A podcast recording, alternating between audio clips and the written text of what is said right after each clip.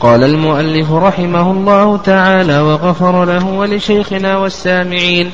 فصل في النوع الثاني من الشروط الفاسدة، وإن شرط أن لا مهر لها أو لا نفقة أو أن يقسم لها أقل من ضرتها أو أكثر، أو شرط فيه خيارا، أو إن جاء بالمهر في وقت كذا وإلا فلا نكاح بينهما بطل الشرط وصح النكاح. وإن شرطها مسلمة فبانت كتابية، أو شرطها بكرا أو جميلة أو نسيبة أو نف أو نفي عيب لا ينفسخ به النكاح فبانت بخلافه فله الفسخ. وإن عتقت تحت حر فلا خيار لها بل تحت عبد. فصل في العيوب في النكاح. ومن وجد ومن وجدت زوجها مجبوبا أو بقي له ما لا يطوع به فلها الفسخ، وإن ثبتت عنته بإقراره أو بينة على إقراره أجل سنة منذ تحاكمه. فشرعنا فيما سلف في شروط في الشروط في النكاح، وذكرنا أن الشروط في النكاح تنقسم إلى قسمين: شروط صحيحة وشروط فاسدة. والشروط الفاسدة تنقسم إلى قسمين: شروط فاسدة مفسدة للعقد، وشروط فاسدة لا تفسد العقد. تقدم أن الشروط الفاسدة ذكر المؤلف رحمه الله منها نكاح الشغار، ونكاح المتعة، ونكاح التحليل، وكذلك أيضا تعليق عقد النكاح. نعم، تعليق عقد النكاح. نعم. ثم بعد ذلك قال المؤلف رحمه الله تعالى: وإن شرط ألا مهر لها إلى آخره.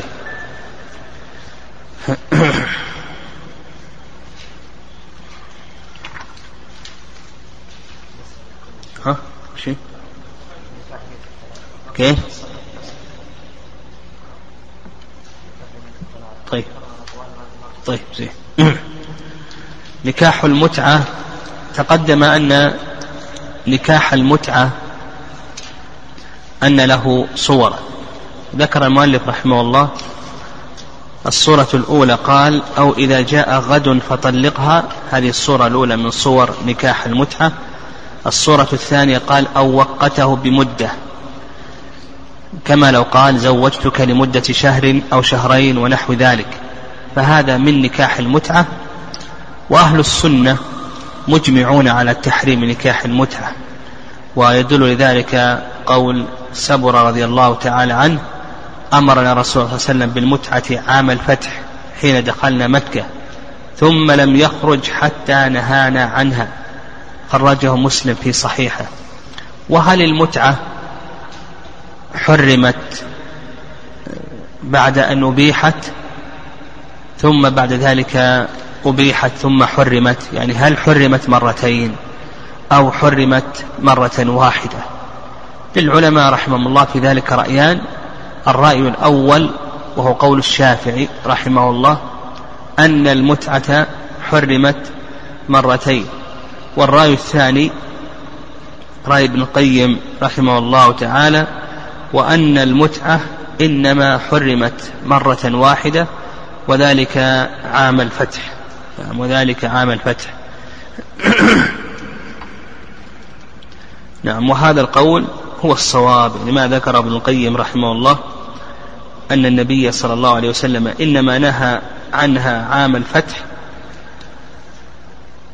هو الصواب، وأن أنه لم يثبت أن النبي صلى الله عليه وسلم أباحها بعد أن كانت محرمة، وإنما كانت مباحة ثم بعد ذلك حرمها النبي صلى الله عليه وسلم عام الفتح. وأما ما جاء في حديث ابن عباس رضي الله تعالى عنهما أن النبي صلى الله عليه وسلم نهى عن متعة النساء وعن لحوم الحمر الأهلية يوم خيبر، فالتبس على البعض وظن أن النهي عن المتعة وعن لحوم الحمر الأهلية جميعا وقع يوم خيبر، الصواب في هذه المسألة هو أن التحريمين كانا منفصلين، فقوله نهى عن متعة النساء هذا منفصل، وقوله عن, عن لحوم الحمر الأهلية يوم خيبر هذا متصل، فقوله يوم خيبر هذا راجع إلى ما يتعلق بلحوم الحمر الأهلية، وأما عن قوله عن متعة النساء إلى آخره فهذا لا يرجع، قوله يوم خيبر لا يرجع إلى قوله متعة النساء كما ظن بعض الرواة. فالصواب في هذه المسألة أن النبي صلى الله عليه وسلم إنما حرمها مرة واحدة. بقينا في الصورة الثالثة من صور المتعة، وهو النكاح بنية الطلاق، وذلك بأن يتزوج بنية أنه متى خرج فإنه يطلق، أو أنه يتزوج وأنه سيطلق بعد شهر أو شهرين ونحو ذلك. فهل هذا النكاح بنية الطلاق هل هو مباح أو أنه محرم إلى آخره؟ للعلماء رحمهم الله في ذلك ثلاث آراء. الرأي الأول وهو المشهور من مذهب من مذهب الحنابلة رحمهم الله، يرون أنه من نكاح المتعة، وعلى هذا يكون حكمه حكم ماذا؟ حكم الزنا، يعتبرونه من نكاح المتعة، وهذا هو المشهور من مذهب الإمام أحمد رحمه الله تعالى. والرأي الثاني رأي الأئمة الثلاثة، وأنه جائز ولا بأس به، ومنهم من ينص على الكراهة. والرأي الثالث أنه محرم ولا يجوز، لكنه ليس من نكاح المتعة. فالآراء في هذه المسألة ثلاثة آراء. ال- الذين قالوا بأنه من نكاح المتعة كما هو المشهور من مذهب الإمام أحمد رحمه الله، قالوا استدلوا بحيث عمر رضي الله تعالى عنه أن النبي صلى الله عليه وسلم قال إنما الأعمال بالنيات وإنما لكل امرئ ما نوى. فما دام أنه نوى الطلاق فكما لو اشترط الطلاق، لو شرط الطلاق أصبح نكاح متعة أيضا إذا نوى. ونظير ذلك ما تقدم أن المحلل إذا نوى التحليل فإن النية معتبرة وليس معتبرة، النية معتبرة. كذلك أيضا لو شرط عليه الطلاق بعد التحليل فكذلك أيضا. فيقولون كما أن النية معتبرة في التحليل وتكون كالشرط، فكذلك أيضا نية الطلاق معتبرة فتكون كالشرط كما لو شرط عليه الطلاق. هذا هو المشهور مذهب الإمام أحمد رحمه الله. والذين قالوا بأنه جائز قالوا بأنه ورد عن الحسن بن علي رضي الله تعالى عنه أنه كان مزواجا، كان مطلاقا، يعني كان يتزوج كثيرا ويطلق كثيرا. وكذلك أيضا استدلوا بأدلة، قالوا بأن العنين يتزوج وزواجه صحيح مع أنه ستبسخ منه المرأة، لا أحد يقول بأن زواج العنين ليس زواجا صحيحا، مع أنه يعلم أنه ستبسخ منه المرأة، تطلق منه المرأة. كذلك أيضا قالوا بأن قالوا بأن الرقيق يتزوج الأمة، وربما أنها تعتق، وإذا عتقت كما سيأتينا فإن لها حق الخيار إلى آخره. والذين قالوا بأنه محرم ولا يجوز لكن لا يعتبر من العلة، قالوا بأن هذا فيه غش تدريس للمرأة، هذا فيه غش تدريس للمرأة ولا يرضاه لموليته فكيف يرضاه لغيره، يعني هذا لا شك أن فيه غشا وتدريسا للمرأة، كيف بأنه يتزوج إلى آخره. فإذا كان لا يرضاه لموليته فأيضا لا يرضاه لغيره، في حديث أنس أن النبي صلى الله عليه وسلم قال لا يؤمن أحدكم حتى يحب لأخيه ما يحب لنفسه.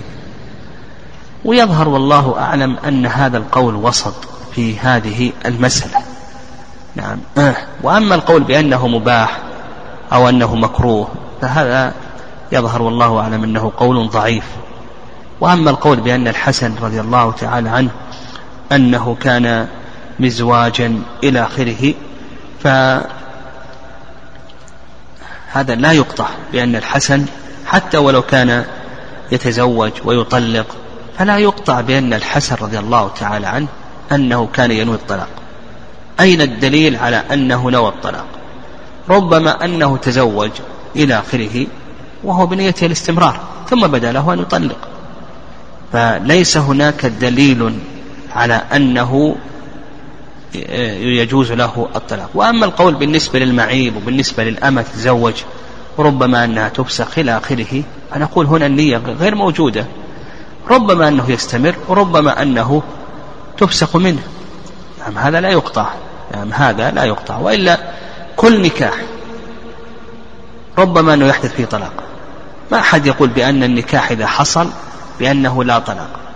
كل زوج يتزوج إن استقامت معه زوجته وإلا طلقها، ربما أنها تنحرف الزوجة، وهو كل يرى في قرارة نفسه أن زوجته إذا لم تستقم ولم تحسن تحسن العشرة ونحو ذلك أنه سيطلقها ويبحث عن غيرها، فلا يلزم من ذلك الفرق بين هذه المسألة وبين ففي هذه المسألة تزوج عينية الاستمرار لم ينوي الطلاق، بخلاف مسألتنا فإنه تزوج عينية الطلاق، فرق بين المسألتين. فالذي يظهر والله أعلم أن القول الثالث أنه وسط بين القولين وأنه محرم لما فيه من التدريس. لكن أيضا لا بد أن نفهم مسألة أخرى، وهي أن أن هذه المسألة التي يتكلم عليها العلماء رحمهم الله النكاح بنهي الطلاق، هذه كانت موجودة في الزمن السابق. يعني في الزمن السابق الرجل يسافر ويغترب إلى آخره ثم يتزوج، وقد قد يستمر وقد يطلق. نعم، ليس هناك حواجز تحجزه كنظامية أو سياسية أو نحو ذلك تمنعه من الطلاق. أما الآن الموجود الطلاق منه النكاح منه الطلاق الذي يسلكه بعض الناس، أنه يسافر من أجل هذا الغرض، يعني يسافر من أجل هذا الغرض، يسافر البلاد الفلانية والبلاد الفلانية إلى آخره من أجل أنه يتزوج لمدة أسبوع أو أسبوعين أو شهر ونحو ذلك، ثم بعد ذلك يطلق. هذا لا شك أنه من المتعة وأنه داخل في الزنا، لأن مثل هذا الشخص الذي تجد أنه لا يسأل عن المرأة ولا عن حسبها ولا نسبها ولا عن عفتها، وربما أنها طلقت بالأمس وهي في عدة ثم تزوجها، وهذا حاصل. نعم، وهذا حاصل الآن أبدا، تجد أنه لا يسأل عن هذه المرأة. ولهذا الذين يقعون في مثل هذا الزواج وقعوا في الأمراض التي يقارفها أصحاب الفواحش، نسأل الله السلامة. يعني كثير من حسب ما أفادني بعض الأطباء أن ممن اشتغل بمثل هذه الأنكحة إلى آخره، لأن الأمراض التي بسبب الفواحش تتوالد، هذه الأمراض تتوالد بسبب اختلاط المياه، كثرة المياه، خلاف النكاح الشرعي شرعت فيه العدة. فتجد أن الزوجة إذا طلق إلى آخره تمكث المرأة ثلاث حيضة وثلاثة أشهر نحو ذلك حتى يبتعد الماء السابق. أما هنا حصل اختلاط المياه فتولدت مثل هذه الأمراض. فأقول فرق بين الصورتين. فإذا كانت الصورة كالصورة الموجودة في الزمن السابق، إنسان غريب أو نحو ذلك يتزوج، ربما أنه يستمر وربما أنه يطلق، فهذه مسألة هي التي تتكلم عليها العلماء. أما الآن تجد أن هناك كما ذكرنا هناك حواجز كثيرة تمنعه من الاستمرار في هذا النكاح، فهو قطعا مطلق. فهذه صورة من صور المتعة. قال المؤلف رحمه الله تعالى: فصل: وإن شرط ألا مهر لها أو ألا نفقة أو أن يقسم لها أقل من ضرتها أو أكثر أو شرط فيه خيارا إلى آخره.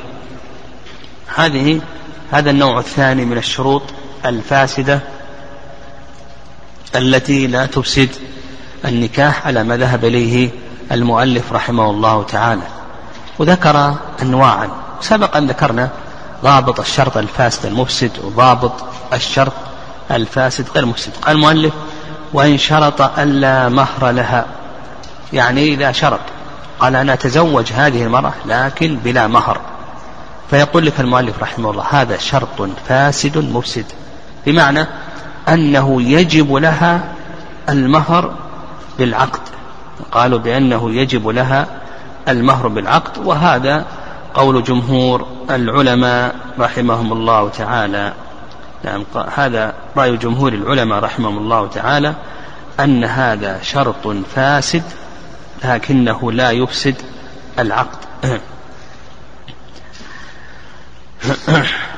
والرأي الثاني، نعم الرأي الثاني وهو ما ذهب إليه شيخ الإسلام تيمية رحمه الله، وهو أنه شرط فاسد مفسد.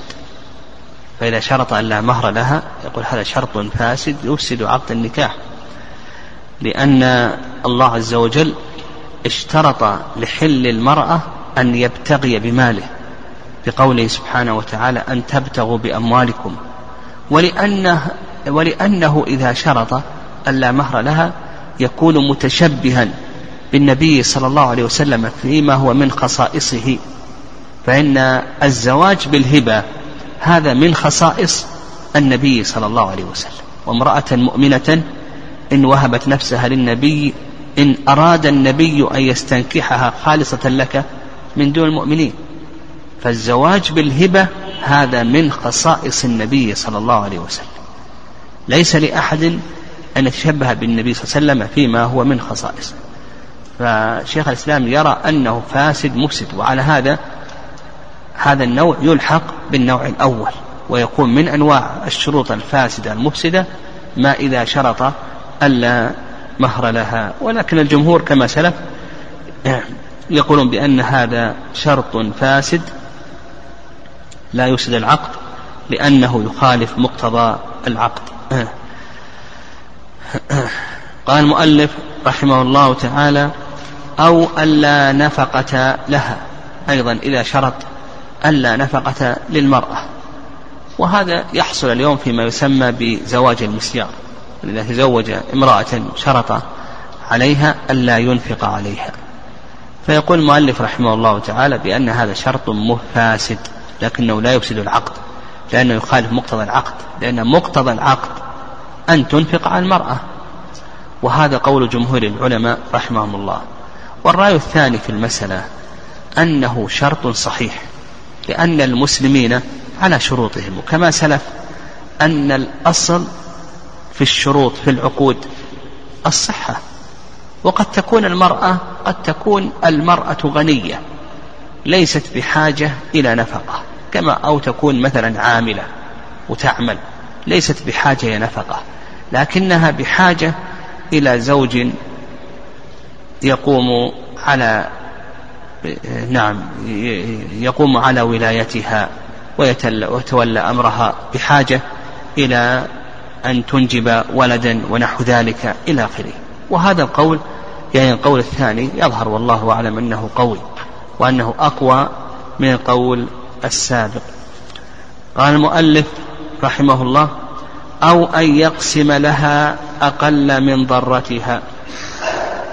نعم، والكلام في هذا الشرط كالكلام في الشرط السابق، إذا شرط أن يقسم لها أقل من ضرتها، قال مثلا لك يوم أو لك ليلة ولزوجتي ليلتان الأولى، أو لزوجتي الأولى ثلاث ليال إلى آخره، فأكثر أهل العلم يرون أن هذا شرط فاسد.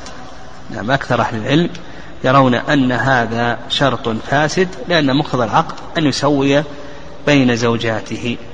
والرأي الثاني نعم الرأي الثاني أنه شرط صحيح، نعم آه.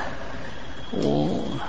نعم لأنه شرط صحيح، لأن الأصل في الشروط في في العقود الصحة، ولأن المرأة قد تتنازل عن بعض الشيء وتدرك بعض الشيء، وما لا يدرك كله لا يترك كله ما لا يدرك كله لا يترك كله وهذا كما سلف لنا يدخل فيما يسمى بزواج يعني بزواج المسيار، لأن زواج المسيار قد يشترط الزوج على الزوجة أن يكون لها ليلة في الأسبوع أو لها ليلتان أو نحو ذلك. طيب قال أو أكثر. نعم إذا شرط أن، والغالب أن الشرط هنا يأتي من المرأة، إذا شرطت المرأة أن يقسم لها زوجها أكثر من ضرتها، قالت نعم أتزوج لكن بشرط أن تقسم لي أكثر من زوجتك الأولى، كان تقسم الأولى ليلة وتقسم لي ليلتين. فالمشهور من المذهب وهو قول أكثر أهل العلم أن هذا شرط فاسد، ويدل لذلك حديث أبي هريرة رضي الله تعالى عنه أن النبي صلى الله عليه وسلم قال لا تسأل المرأة طلاق أختها لتكفأ صحفتها، نعم لتكفأ صحفتها، وهذا خرجه في الصحيحين. فقالوا بأن هذا شرط فاسد لأنه مخالف لقول النبي صلى الله عليه وسلم ولما فيه من الظلم والاعتداء، يعني فيه ظلم واعتداء على المرأة الأولى إلى آخره. ونظير هذا إذا شرطت طلاق ضرتها، يعني إذا شرطت أن يطلق ضرتها فإنه شرط فاسد كما سلف. والرأي الثاني أنه شرط فاسد مفسد ذكره أو ذهب إليه بعض الشافعية وبعض الحنابلة، يقول شرط فاسد مفسد، لكن الذي يظهر والله أعلم أنه شرط فاسد غير مفسد لأنه لا يعود إلى الركن أو إلى شرط العقد بالإخلال، فنقول بأنه شرط فاسد مفسد. قال أو شرط فيه خيارا. نعم نعم قال أو شرط فيه خيارا، يعني لو قال مثلا لو قال مثلا لي الخيار لمدة يومين، اشترط الخيار لمدة يومين، أو قالت المرأة مثلا اشترط الخيار لمدة يومين أو ثلاثة أيام أو نحو ذلك، فهل يصح شرط الخيار أو لا يصح؟ جمهور العلماء رحمهم الله أن شرط الخيار لا يصح. نعم. قالوا بأن عقد النكاح لازم فلا يصح فيه شرط الخيار، ولما يترتب على ذلك من المفسدة، يعني لما يترتب على ذلك من المفسدة فإن الحرة تبتدل ثم ترد، يعني يتزوج وقد يطأ ثم يردها يفسخ. نعم. والرأي الثاني اختيار شيخ الإسلام ابن تيمية رحمه الله أن شرط الخيار صحيح، وسبقا بينا ذلك وذكرنا أن شيخ الإسلام يشترط الخيار أو يقول بصحة شرط الخيار في سائر العقود، وهذا كما سلف أدلته سائر أدلة الشروط في العقود، وأن الأصل في ذلك الصحة، أن الأصل في ذلك الصحة ولأن فيه مصلحة. أما الزوج فإنه إذا فسخ لا يعتبر مطلقا عند الناس ولا ينقص عليه على الطلاقات، وأما الزوجة فمصلحتها ظاهرة لأن الزوجة لا تملك الطلاق، فإذا اشترطت أن لها الخيار وأن هذا الزوج قد يكون سيء الخلق أو ناقص الدين ونحو ذلك، فاشترطت أن لها الخيار إلى آخره، فمصلحة الزوجة في هذا ظاهرة. فالذي يظهر والله أعلم وما ذهب إليه شيخ الإسلام ابن تيمية رحمه الله من صحة اشتراط الخيار. قال أو جاء بالمهر في وقت كذا وإلا فلا نكاح بينهما بطل الشرط. هذا الاشتراط هذا نوع من أنواع تعليق عقد النكاح، وسابقا تكلمنا على تعليق العقود، وأن العلماء رحمهم الله اختلفوا في ذلك على قولين، يعني ما يتعلق بتعليق العقود سبق أن تكلمنا على ذلك. قال المؤلف رحمه الله وإن شرطها مسلمة فبانت كتابية أو شرطها بكرا أو جميلة أو نسيبة أو نفي عيب لا ينفسق به النكاح فبانت بخلافه فلها الفسق. نعم، لأن هذا مخالف لمقتضى الشرط. قال لك المؤلف إذا شرطها مسلمة، قال بشرط أن تكون المرأة مسلمة، ثم تبين أنها نصرانية أو يهودية، حكم العقد هنا صحيح وليس صحيحا؟ العقد صحيح، لأن المسلم له أن يعقد على الكتابية، له أن يعقد على اليهودية والنصرانية ونحو ذلك، فحكم العقد نقول بأنه صحيح. طيب، لكن له الفسخ، لماذا؟ نعم، لتخلف الشرط. أيضا إذا شرطها بكرا ثم تبين أنها ثيب، وش حكم العقد؟ صحيح، لكن بالنسبة للفسق، هل له الفسق أو ليس له الفسق؟ نقول نعم له الفسق، لأنه تخلف الشرط. أو جميلة كذلك، أو نسيبة يعني يعني ذات نسب، أو نفي عيب لا ينفسخ به النكاح، كما سيأتينا أن العيوب التي ينفسخ بها النكاح عندهم محددة، نعم محددة محدودة معدودة، يعددونها، العيب الفلاني كذا وكذا وكذا.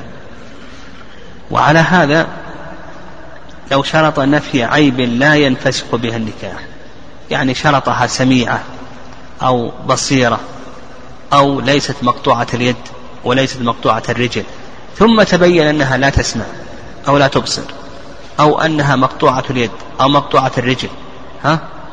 يعني له حق الفسخ وليس له حق الفسخ؟ له حق الفسخ لتخلف الشرط، لأن كون المرأة على المذهب، كون المرأة لا تسمع أو لا تبصر أو أنها مقطوعة اليد أو أنها مقطوعة الرجل، هذه العيوب لا يثبت بها فسخ العقد، هذه العيوب لا يثبت بها فسخ العقد. فسخ العقد بعيوب محددة معدودة كما سيأتينا إن شاء الله. فإذا شرط أنها، قال اشترط أن تكون سميعة بصيرة كاملة الأعضاء نحو ذلك، ثم تبين أنها ليست سميعة أو ليست بصيرة أو نحو ذلك، له حق الفسخ وليس له حق الفسخ؟ له حق الفسخ. هذا الكلام واضح، لكن نعم لكن لو أنه لم يشترط هذه الأشياء، لو أنه لم يشترط، يعني تزوج هذه المرأة ما شرط أنها مسلمة ثم بانت كتابية، هل له حق الفسخ أو ليس له حق الفسخ؟ ها؟ على كلام المؤلف ليس له حق الفسخ. وعلى هذا إذا أردت تتزوج تقول بشرط أن تكون مسلمة لئلا تكون نصرانية أو يهودية. طيب، أيضا وإذا تبين أنها ثيب، هل لك حق الفسخ أو ليس لك حق الفسخ؟ على كلام المؤلف ليس له حق الفسخ. وعلى هذا إذا أردت تتزوج تقول بشرط أن تكون ثيبا بكرا، بشرط أن تكون بكرا. طيب، أنت إذا قلت لها المرأة بشرط أن تكون بكرا ولم يعهد أنها تزوجت، وش بيكون هنا؟ أه. سيكون فتنة، سيكون فتنة. ومثل أيضا لو لو أنه تزوج المرأة ووجدها لا تبصر أو لا تسمع أو أنها مقطوعة اليد أو الرجل أو مقطوعة الأصابع ونحو ذلك، ها وش الحكم هنا؟ هل له حق الفسخ أو ليس له حق الفسخ؟ نقول ليس له حق الفسخ، لأن هذه العيوب مما لا يفسخ به عقد النكاح، فلا بد أن تشترطها. نعم، لا بد أن تشترطها. على هذا إذا أردت تتزوج تقول لا بد أن تكون سميعة بصيرة متكلمة، نعم ليست مقطوعة اليد ليست مقطوعة الرجل إلى آخره. واضح؟ فهذا فيه مشكلة. هذا نعم الصحيح، الصحيح أن مثل هذه الشروط إنه لا يلزم أن يشترطها باللفظ، وإنما العرف يكفي في ذلك، نقول بأن العرف كاف في ذلك.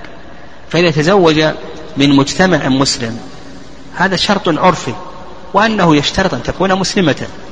وإذا كانت المرأة لم يعهد لها نكاح سابق، فكأنه يشترط أن تكون بكرا، لا حاجة إلى أن يشترط أن تكون بكرا.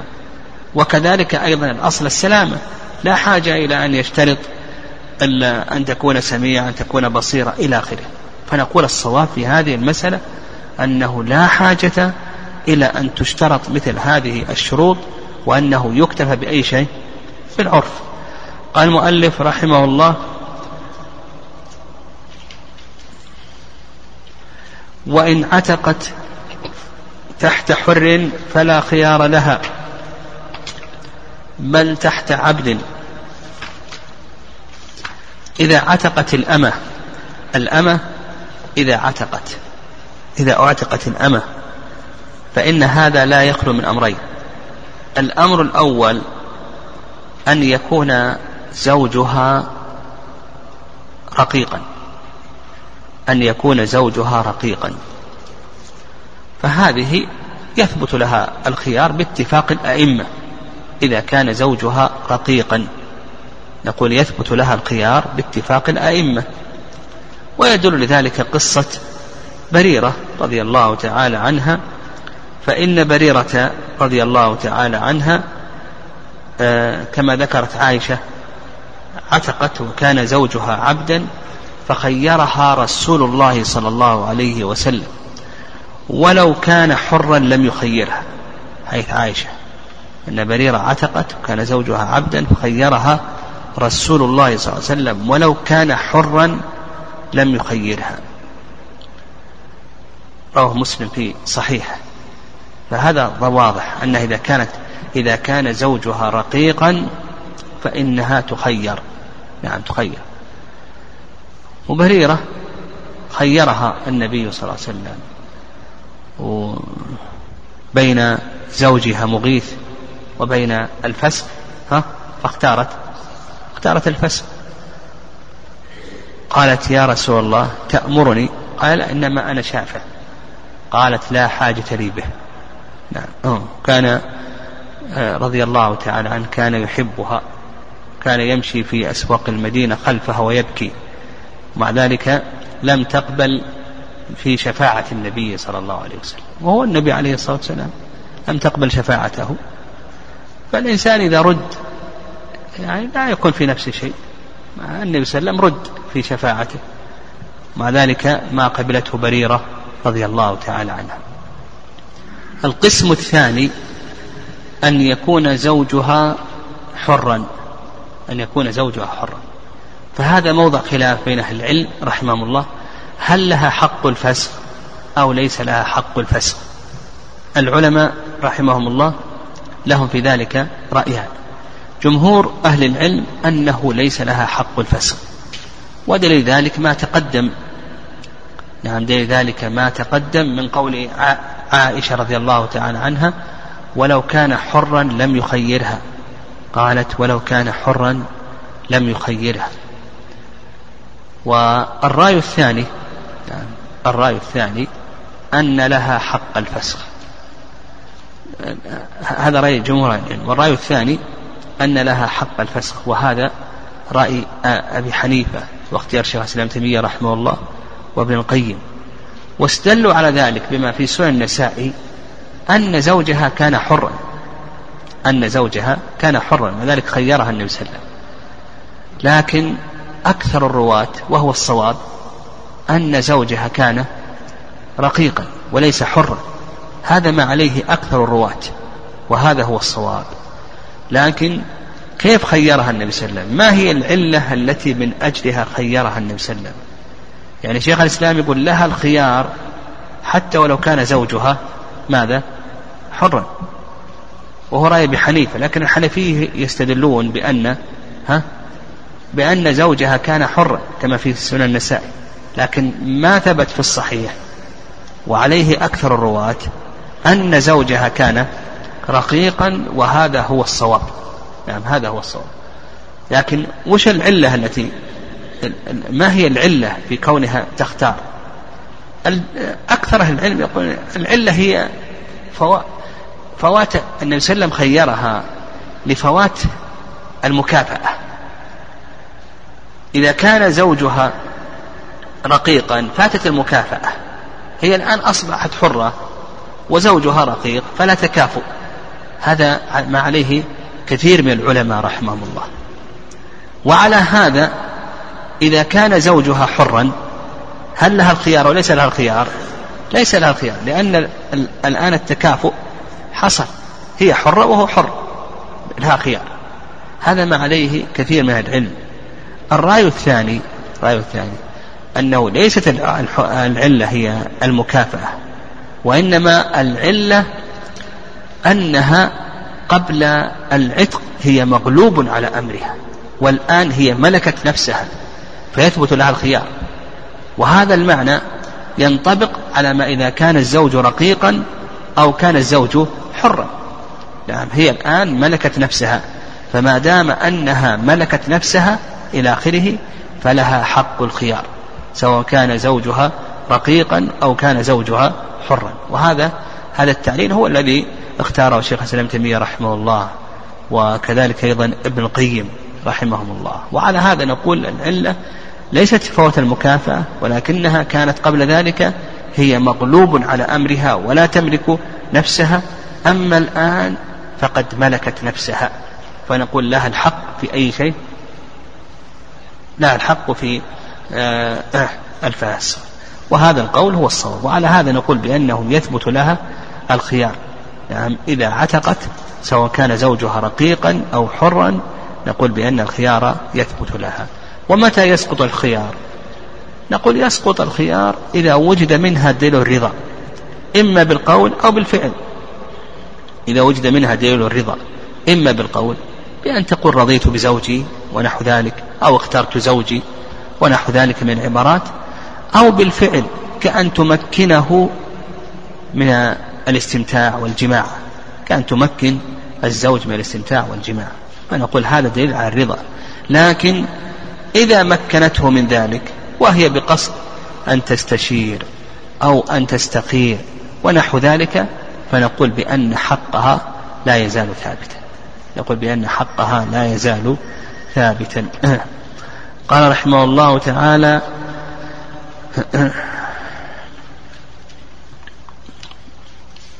نعم قال رحمه الله تعالى: فصل إلى آخره. فتلخص لنا أنها أنه متى يسقط خيارها؟ إما بالقول كما ذكرنا، أو بالفعل بالاستمتاع أو الجماع. فلو مكنته من الاستمتاع بها من تقبيل ونحو ذلك، أو من جماعها يسقط خيارها. إلا أننا استثنينا قلنا يشترط ماذا؟ ألا ألا تمكنه وهي بقصد أن تستشير أو أن تستخير. فإذا كان هذا هو القصد أن تستشير أو أن تستخير ونحو ذلك، فنقول ليس لها حق الفسخ، لها حق الفسخ إذا كان القصد استشارة أو استخارة. قال رحمه الله: فصل. نعم فصل ومن وجدت زوجها مجبوبا. هذا الفصل عقده المؤلف رحمه الله تعالى فيما يتعلق بالعيوب في النكاح، هذا الفصل، وكذلك أيضا الفصل الذي بعده. و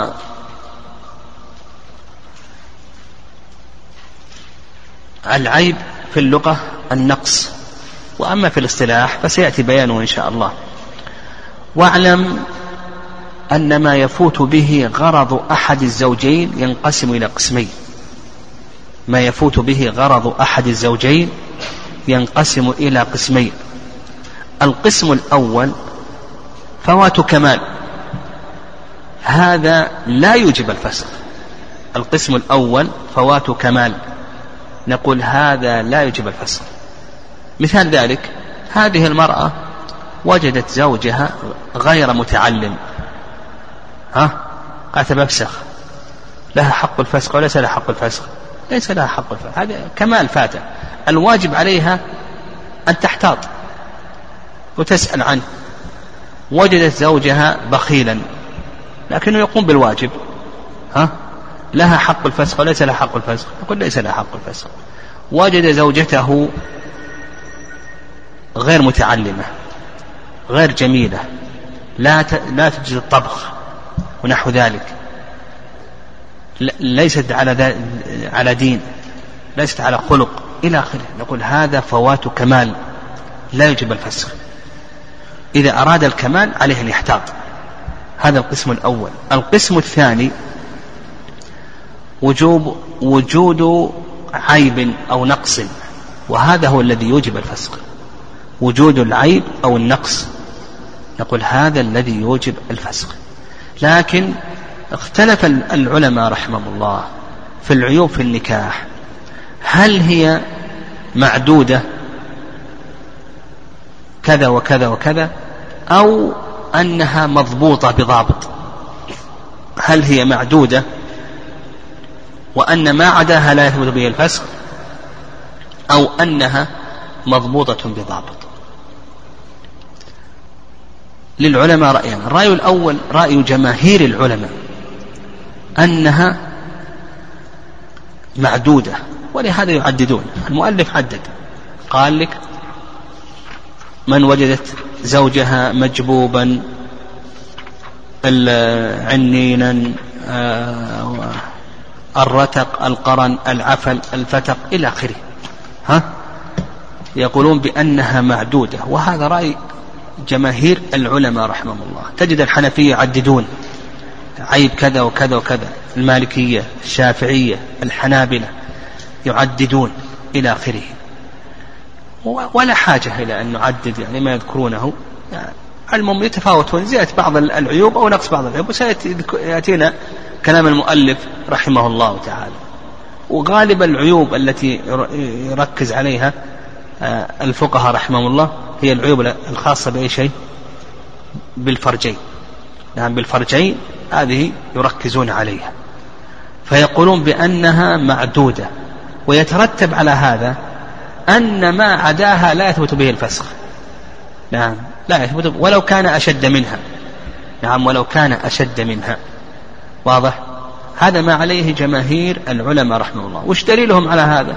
قالوا الأصل بقاء النكاح، وعلى هذا فلا يثبت الفسق إلا بالعيوب التي جاءت بها الآثار، والعيوب التي جاءت بها الآثار هي العيوب التي نعددها.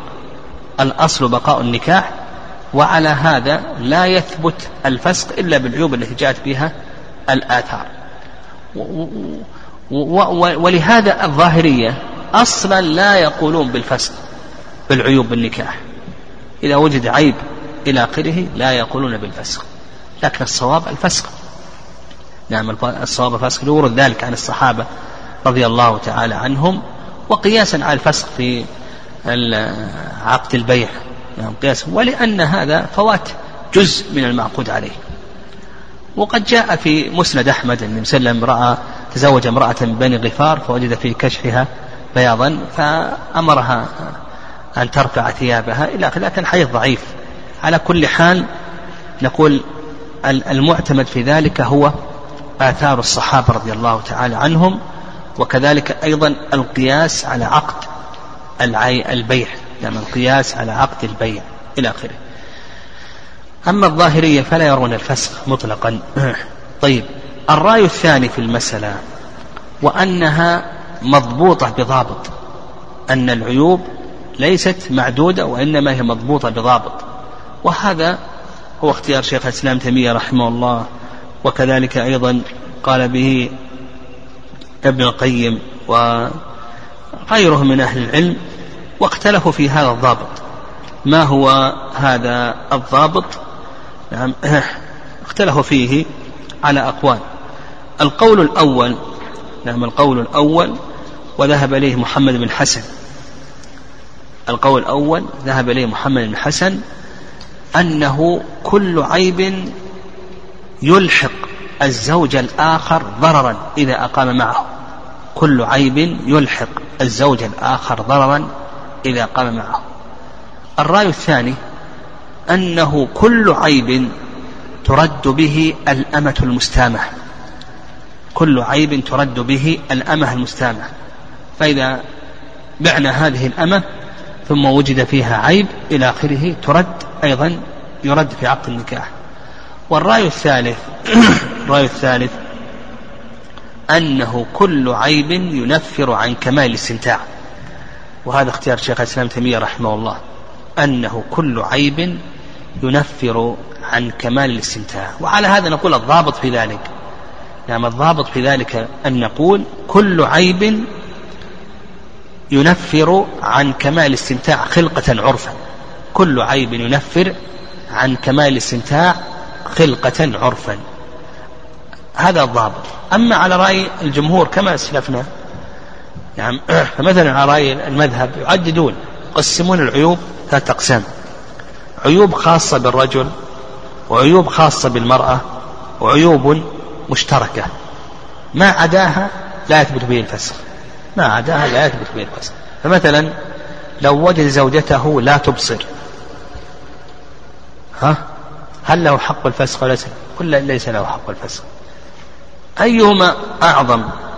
لو كان فيها بقعة بيضاء مثلا في يدها بقعة بيضاء، بقعة من البرص بيضاء، البرص يثبت به الفسخ على المذهب، لكن كونها لا تسمع ما يثبت به الفسخ.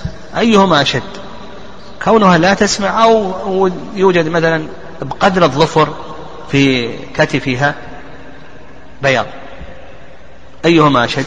لا شك أن كونها لا تسمع هذا أشد، كونها لا تبصر هذا أشد، أيضا كونها مقطوعة اليد هذا أشد، أو مقطوعة الرجل أو مقطوعة الأصابع إلى آخره. المهم الصواب في ذلك أن نقول الضابط هو كل ما ينفر عن الاستمتاع خلقة عرفا، فإذا وجد ذلك نقول ثبت به الفسخ. بدأ المؤلف رحمه الله في العيوب قال لك: ومن وجدت زوجها مجبوبا. هذا العيوب كما تقدم أن العيوب يقسمونها إلى كم من قسم؟ ثلاثة أقسام: عيوب خاصة بالرجل، وعيوب خاصة بالمرأة، وعيوب مشتركة.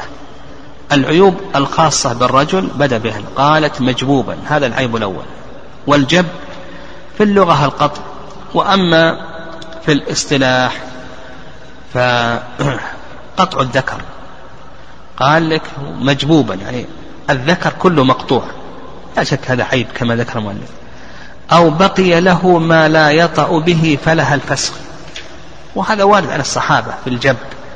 طيب أو بقي ما لا يطأ به يعني ذكره مقطوع، لكن ما بقي إلا جزء يسير من الذكر لا يتمكن من الوطء به، يثبت الفسخ ولا يثبت؟ يقول لك المؤلف يثبت الفسخ. طيب يؤخذ من كلام المؤلف أنه لو كان ذكره مقطوعا لكن بقي جزء من الذكر يتمكن من الجماع به، هل له حق الفسخ ولا ليس له حق الفسخ؟ يقول لك المؤلف ليس له حق الفسخ. ها؟ لا نعم ليس له حق الفسخ، لكن إذا أخذنا بالضابط على القول الثاني أنه كل ما ينفر خلقة عرفا ها لها حق الفسخ ولا ليس له، نقول نعم إذا كانت المرأة تنفر من هذا نقول لا حق الفسخ. يعني إذا كان الذكر مقطوع ولم يبقى من الذكر، يعني بقي من الذكر شيء يتمكن من الجماع به لكنه ينفر خلقة عرفا، فنقول على الرأي الثاني أنه يثبت به الفسخ. قال: وإن ثبتت عنته بإقراره أو ببينة على إقراره أجل سنة منذ تحاكمه. هذا العيب الثاني العنين، نعم العنة، والعنة في اللغة الاعتراض، وأما في الاصطلاح فهو العجز عن الوطء. نعم العنة في اللغة الاعتراض، وأما في الاصطلاح فهو العجز عن الوطء، وهذا أيضا بالاتفاق ورود عن الصحابة رضي الله تعالى عنهم. فإذا وجدت أن زوجها عنينا قال: وإن ثبتت عنته بإقراره أو ببينة على إقراره أجل سنة منذ تحاكمه. إذا أقر أنه عني أو شهد الشهود على إقراره بأنه عني، ها وش وش يقول لك المؤلف رحمه الله أجل سنة منذ تحاكمه. نعم يؤجل ذلك سنة. قالوا لورد ذلك عن الصحابة عمر وعثمان والمغيرة ابن شعبة رضي الله تعالى عنهم، وعلي بن أبي طالب أيضا يؤجل سنة. لماذا يؤجل سنة؟ نعم لكي تمر عليه الفصول الأربعة، فقد يكون الوطء قد يكون المانع من الوضع بسبب الرطوبة فيقع في اليبوسة، وقد يكون بسبب اليبوسة فيقع في الرطوبة، وقد يكون بسبب الحرارة فيقع في أي شيء، في البرودة، قد يكون بسبب البرودة فيقع في الحرارة. فلا بد أن تمر عليه الفصول الأربعة. نعم لا بد، إذا مرت عليه الفصول الأربعة تبين ثم لم يطأ تبين أنه ليس أنه ماذا أنه عني. نعم إن شاء الله نكمل غدا بإذن الله.